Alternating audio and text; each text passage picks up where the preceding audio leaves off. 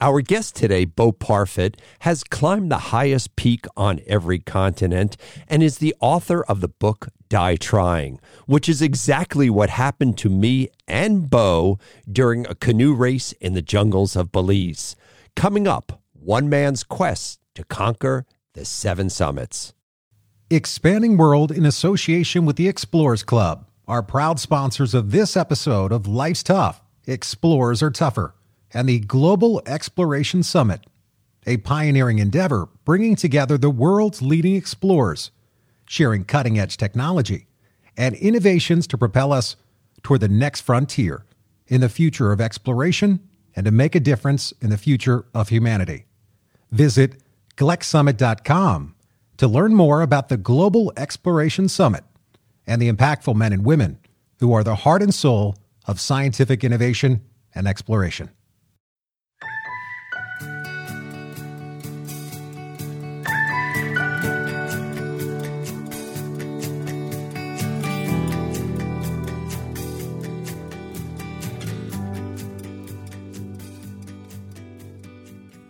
This is Life's Tough, but Explorers Are Tougher. I'm your host, Richard Wiese. If you're new to Life's Tough, I'd like to welcome you and tell you a little about myself and the show. First of all, I love the outdoors. I always have, and I always will. And I've also been surrounded by explorers my entire life. My father, Richard Wiese Sr., was the first man to solo the Pacific Ocean in an airplane. The New York Times called him the lone eagle of the Pacific. Some of my fondest memories were standing out on our lawn underneath the stars with my father telling me how explorers use the stars to navigate. I guess we talked about a few other things as well. And speaking of talking, I host a television show called Born to Explore. It's on PBS stations around the country, so please check it out. And finally, I've been president of the world famous Explorers Club. Just about every great explorer of the 20th and 21st century has been a member, including Neil Armstrong, Buzz Aldrin, Jane Goodall, Theodore Roosevelt. Some people say it's like Harry Potter's Hogwarts, only for adults. I've heard stories that would make the hair on the back of your neck stand up. You see, explorers are the type of people who walk in space, go to the bottom of the ocean, and stand on the highest summits. Scratch the surface of any explorer, and you'll find they're all storytellers. This show is about their tales. Our guest today, Bo Parfet, has summited the highest peak on all seven continents and is also a successful financial investor. Yet he almost didn't make it out of the second grade. Bo Parfet, welcome to Life's Tough. Explorers are tougher. Second grade seems a little early in the game to sort of be cashing in the chips. Richard, thanks for having me. Um, second grade, the story is when I was in second grade, it was a parent teacher conference and you know i kind of i overheard my my second grade teacher telling my parents you know hey listen this this guy's really struggling. This kid's struggling. He's not going to make it out of he'll never graduate high school. And i'd love to tell you that i i heard that and that i went home that night and i said hey i'm going to prove him wrong and hey there's a great story. The truth is i went home that night thought there was something really wrong with me cried my eyes out and you know i just it was a really long process richard I worked, I started working hard. I got a tutor. I also had a speech impediment. So on top of being dyslexic and struggling to, you know, read and write, I also had a speech impediment. So I kind of had the double dose. Um, my parents quite, quite, quite weren't sure what to do. So I had a tutor and I started tutoring and I just, I just slowly started working harder. And then in seventh grade, my seventh grade tutor told my parents, I've got some good news. Bo will graduate high school, but not college. Bo, I, I, don't know why people are dismissing you. Now, I know you for quite a few years, and one of the things that you are as a, is a very agile speaker. I've heard you up on stage. I've heard you. So, how could these teachers have been either so irresponsible or guess so wrong? You know, I think that for for a lot of folks who's ever listening, whoever has a disability out there, right, a learning disability, maybe it's a physical handicap, maybe it's a more on the kind of a, dyslexia type of uh, situation. But the, the, the fact the school only teaches that, you know, there's about 35 different ways people absorb information and maybe it's 40 right but there's a lot of ways that people absorb information. And it's just finding the way that you absorb information. Unfortunately school only teaches about one or two of those so if you don't fit into that mold um, you can really struggle but once you figure out your method of learning then you can really take off and it and i i discovered how i learned the best really in college but i had to I had to suffer through a lot of years to figure out my best, best learning style. I mean, you've graduated from Kellogg Business School, which is one of the top business schools in the country, and you're a financial investor, and, and I've seen you at seminars. What do you think was that moment? Was it a long process, or when did you actually feel that you could be good at something? I, started. I, I really a couple things. You know, it's you got to pick something that you're good at. So if there's any parents out there, for me, I fell in love with basketball. So basketball was an area that I could excel because I put a lot of time and effort into it. So basketball started to build my confidence, and I I kind of liked math. You know, I like to practice math. I wanted to get fast at math. So then math was another building block. So I kind of turned these stumbling stones um, or these stumbling blocks into stepping stones, if you will. Um, but I really started to hit my stride in high in college, and one of the tricks that I learned is if I could get notes, if I could get notes from a just pick a class, I walk in there, I find three people that I think are smart, and they're going to take copious notes and good notes, like the cool kid in back that's trying to pretend he's not smart, but he really is smart. You know, the real the the person in front that wants in the front row that's asking all the questions. So I'd get three people to give me their copies of their notes I'd compare all three notes. If I found something on all three notebooks, Richard, it got a green, green highlighter. If two of the three notebooks had it, it was a yellow. And then if it were on the notes and in the textbook, there was like a 90% chance it would be on the exam. So I, I got to, that was kind of a, a trick that I came up with, and it really helped me absorb information really quickly. But Bo, I can tell you where that, that trick didn't work out so well. So you and I met around 2002 or uh, 2003, and you asked me if I would be in a three day canoe race in, in the jungles of Belize. And uh, you assume since I was the president of the Explorers Club, I must know what I'm doing. And to this day, I tell people the closest I've ever come to dying is in a canoe race with you. Do you remember? You, I'm sure. Well, of course, you remember that.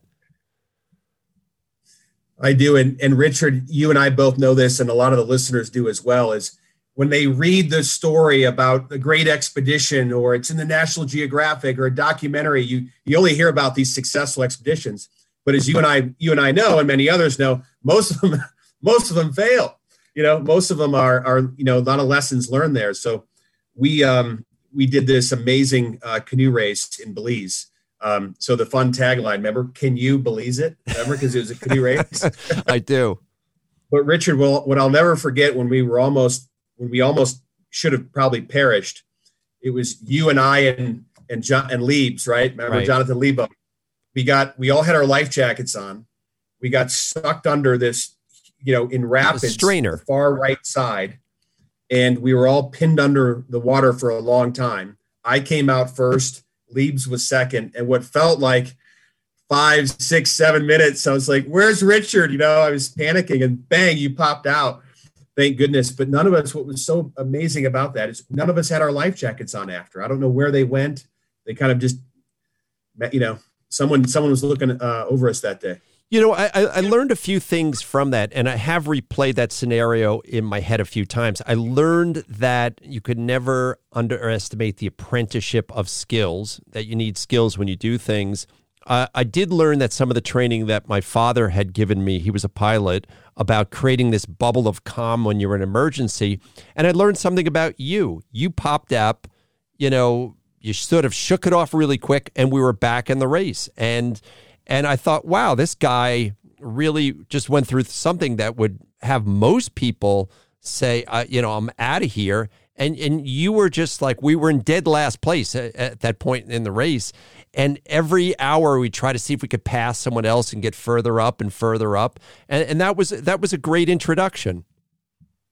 That was fun, and it it was it's a testament to your character as well. I think we knew we were in dead last by hours. I mean, we were in dead last by hours, and we just said at some point it was pretty quickly on. We said, how do, how can we make this more fun? Let's not finish last. Remember that? So let's. And then when we first saw that first boat, boy, we all this adrenaline kicked in and we just started rowing, you know, as fast as we could. And we all of a sudden we weren't we were in second to last place. That kind of buoyed our spirits and said, "Hey, let's go pass another boat and another boat and another boat." Well, I don't know if it you remember the boat we uh, passed first. It was a grandmother with her dog in the back of the canoe. yeah. So, I mean, to think, yeah, I mean, there were some really good canoers in there, but you know, I think I, would like to think that really started your uh, sort of career as an adventurer explorer.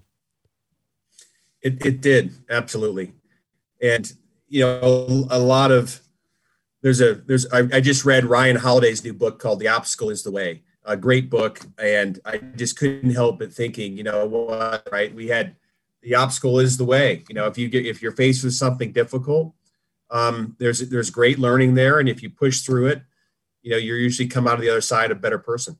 Bo, but you know, on your and for those of you who don't know what the seven summits, it's the idea is to climb the highest peak on all seven continents, and I believe um, without exception, there was always some major obstacle on every one of your climbs. And unfortunately, uh, and I've never had this happen, you've actually had people die on, you know, on your expeditions. I believe on Everest might have been the first place. The the first time that I saw um, folks die was on Mount McKinley or Denali, I guess now. Um, and we we had we were going up to the 14,000 foot camp right before the famous headwall, and we kind of were headed by us. They were heading down. And maybe 45 minutes later you could hear this big pop. And you could hear the kind of the avalanche and the rock fall. And the group that had just that just passed us um, one of the folks there uh, got hit hit by a rock. Actually quite a few of them did um, and that was uh, that was that was not a good situation. Um, and then you know I've I've never been in the military. It's one of my biggest regrets is that I didn't serve in the military, so I wasn't prepared for all the the kind of the the death that you see on these big peaks. But yes, seeing a lot of uh, a lot of people you saw that day and the next day, hey, that person died in the ice fall or that person died high up on the mountain. Um, and then they, you know, if they're low enough down, you see the bodies coming down right past you. Um, you see people that sometimes the body sits there because they takes a while to get a group to carry them down. So you're walking by a dead body. Um, up high on the mountain, you see the skeletons. Um, you know, just kind of right off side of the of the route, um, and that's you know coming up on those in the dark with your head torch is is definitely a, a strange feeling, and you know you want to make it makes you focus and it makes you uh, definitely humble. Uh, you and I happened to run into each other at base camp on Everest in, I believe it was 2005 or or, or six, and uh, it was interesting because you had come down from some of the, the higher camps, and then you were going to go back up. But I often have people come to me and go, "My dream is to climb Everest," and you know, you say, "Oh, what kind of experience?" And they go, "No, I've never worn crampons, but I'm really tough." How tough is it? I remember you saying to me that you had a tent mate, I think it was a tent mate, that at about 27,000 feet, you got to your tent and he sat there and cried because he couldn't remember how to take his boots off. And, and, and it's just sort of a testament to what altitude does to people. Yeah, there there are so many stories um, about you know either pulmonary edema, edema or cerebral edema, hypoxia, the altitude affecting people. Uh, you know, one story I think I'll probably never forget is I was climbing. This was on Cho Oyu. So for those of you that don't know, you, Cho Oyu is the sixth tallest mountain in the world. It's in Tibet, and I was skiing it. So I had skis on my back. I'm going up for the summit, and it's dark. Right, you leave at midnight. So you got this little head torch on, and way and way up ahead, um, you know, I saw this fixed he- headlamp, and I was like, oh, I really, I'm really gaining on this person. And um, I don't know, 30 minutes later, I caught up and I was like, wow, I'm really gaining on this person. Well, it turns out as I got up there, this person had the, their oxygen mask was off. They were holding their Nalgene water bottle, okay, with their glove off, oh. completely passed out and just kind of slumped over. And I went, hey, hey, buddy, hey, buddy, hey, are you there? Hey, no movement. Okay, kind of gave him a little shook, no movement. I took my glove off and I shoved it down his back. He was still warm. And and I just said he would not he would not wake up. And so I put his oxygen mask back on him, cranked it up to four, you know, the highest level, radioed down and said, you know, hey, I've got a situation here. There's someone, this is generally what he looks like, you know, um, you know, we, we need, this is, he needs some help. You know, I, he's unconscious. And, you know, so I started relaying back with, you know, finding out who he was, the right base camps. And then about three minutes later, his eyes open up because he had been, you know, breathing oxygen now. And he then he kind of looked over at me and he goes, "How are you?" Oh my I go, god! How am I? How are you? if I wouldn't have walked, you know, climbed by you, you'd be you'd be toast, you know. And he goes, "Yeah, I'm just kind of resting, and I'm going to head up." I go, "You're not heading up. You're heading down." You know. So then I had to explain to him kind of what happened, the situation, and and I sat there with him uh, for quite a while, and then you know a, a Sherpa came up uh, actually pretty quickly and found him, and and uh, he he ended up getting down the mountain. But um, you know, there, there's a lot of situations like that. You put people in Gamow bags, you know, Gamow bags to help kind of decrease decrease the air temperature. Um, you know, putting adrenaline shots into people or dexamethasone, the shot into people's thighs, trying to to help people, um, you know, not succumb to the altitude. So, h- how tough is it on Everest? I mean, for people who haven't been there, they hear the stories, but you've been there, you know, a couple times, I think. It's what's it like in what they call the death zone? The the death the death zone is the death zone is a very difficult um, experience and environment. Um, a lot of people talk about that your cognitive level is about that of a third or fourth grader because the you know there's just the oxygen um, is it's such a low oxygen per breath. Um, I can't remember the stats anymore, but is it what is it 70 or 80 percent less oxygen than at sea level?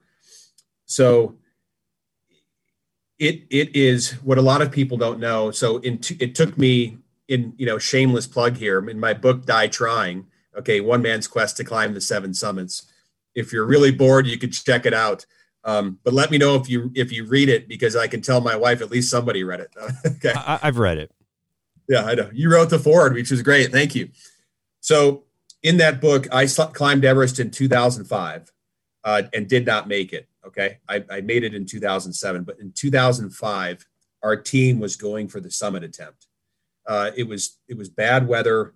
It was like June 4th or June 5th. It was one of the latest summit attempts um, in the history of Everest. And what happens when you acclimatize, people go, oh, I need to acclimatize. It means you're putting more red blood cells. You're getting more red blood cells into your blood.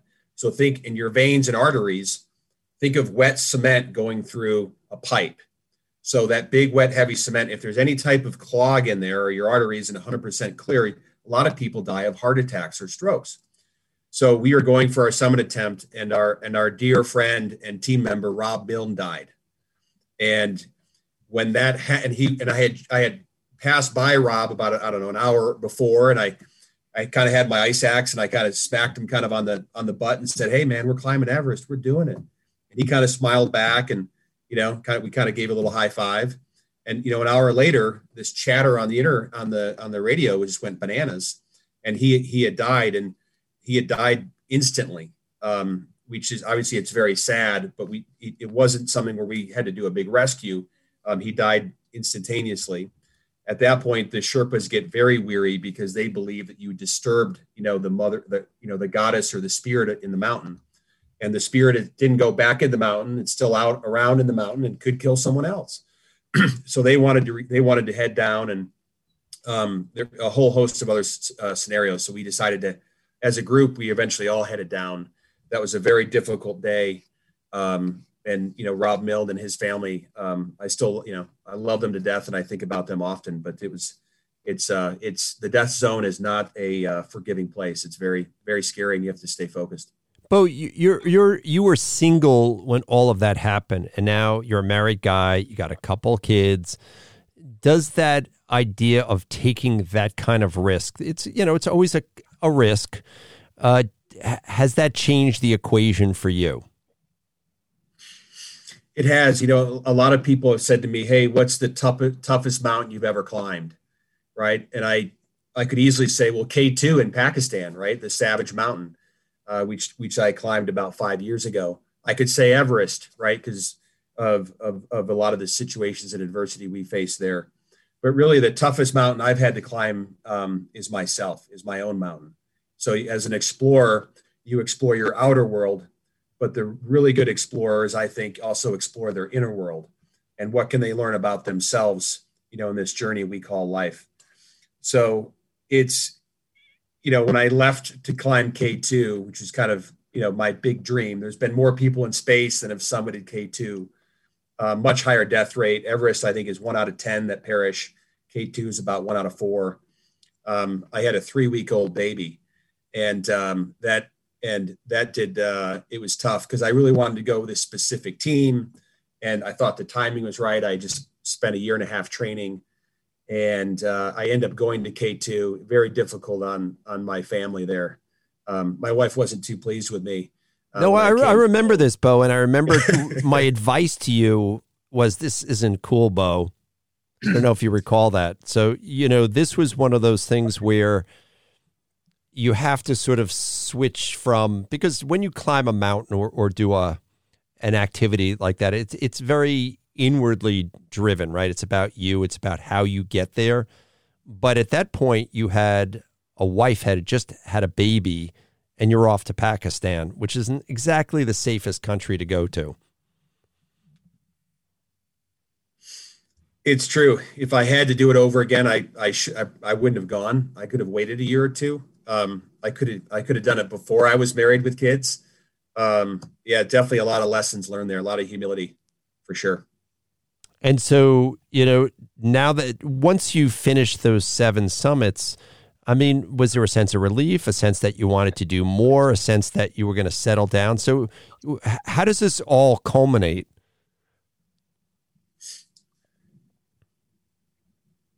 It's a good question.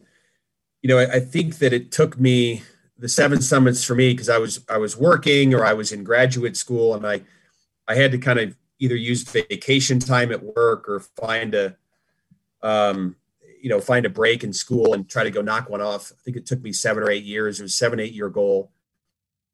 And i remember finishing it. And um, i was very you know it's funny you're very you're happy you're proud that you're flooded with all these emotions. And you you know for me i and many other people you look and naturally look to see what's next.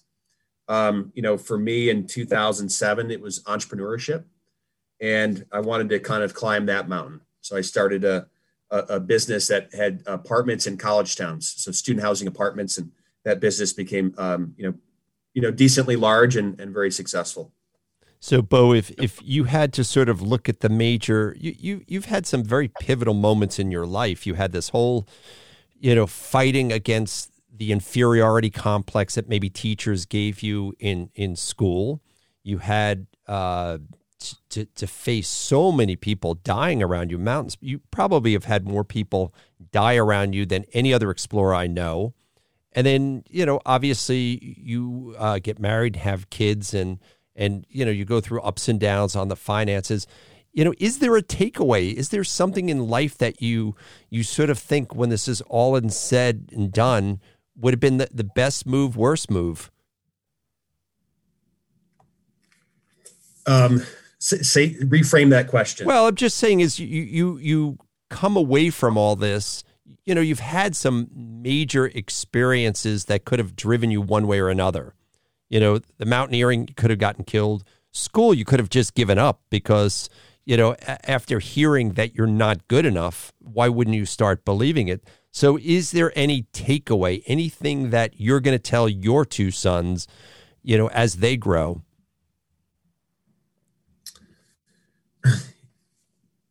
I always, I, it's a good question, Richard. Um, told my kids I spoke kids today. So I'm at this I'm at this conference in California, and my kids are in Colorado, and I spoke to them on their way to school, and I and I try I try to say this to them every morning. I just said, you know, I just you, mess, you don't necessarily have to be the best student, right? But I said I just want you to be the hardest working student today. Can you promise Daddy that you'll, you'll be the hardest working student? So I, I really believe in hard work. Um, I believe in humility, and you know if you if you never give up, I mean that's a that's a tough thing to say. It's kind of cliche. Oh, never give up. You know, keep going. But it is so true. And you know, everyone in life receives setbacks, but you know, there's always a teaching. There's always a silver lining in that. So this is from Rob O'Neill, the famous Navy SEAL. He said, "The wolf on top of the hill is not as strong as the wolf coming up the hill." Interesting. As we conclude, I'm going to sort of go with an inside joke that we've said to each other on many occasions. Hey, Bo, you can always be my wingman. Bullcrap, you can be mine. we uh, j- just for the audience to know that uh, I probably have quoted more lines of Top Gun with Bo than any other human on earth. Hey, Bo, thanks for uh, sharing your time today on Life's Tough Explorers or, or Tougher. It'd uh, be very interesting to see uh, where the next uh, 40 or 50 years leads you. So, and, and, and hopefully we'll be in another canoe race together. Absolutely. Can I can I end with one remark? Is that okay? Yes, you may.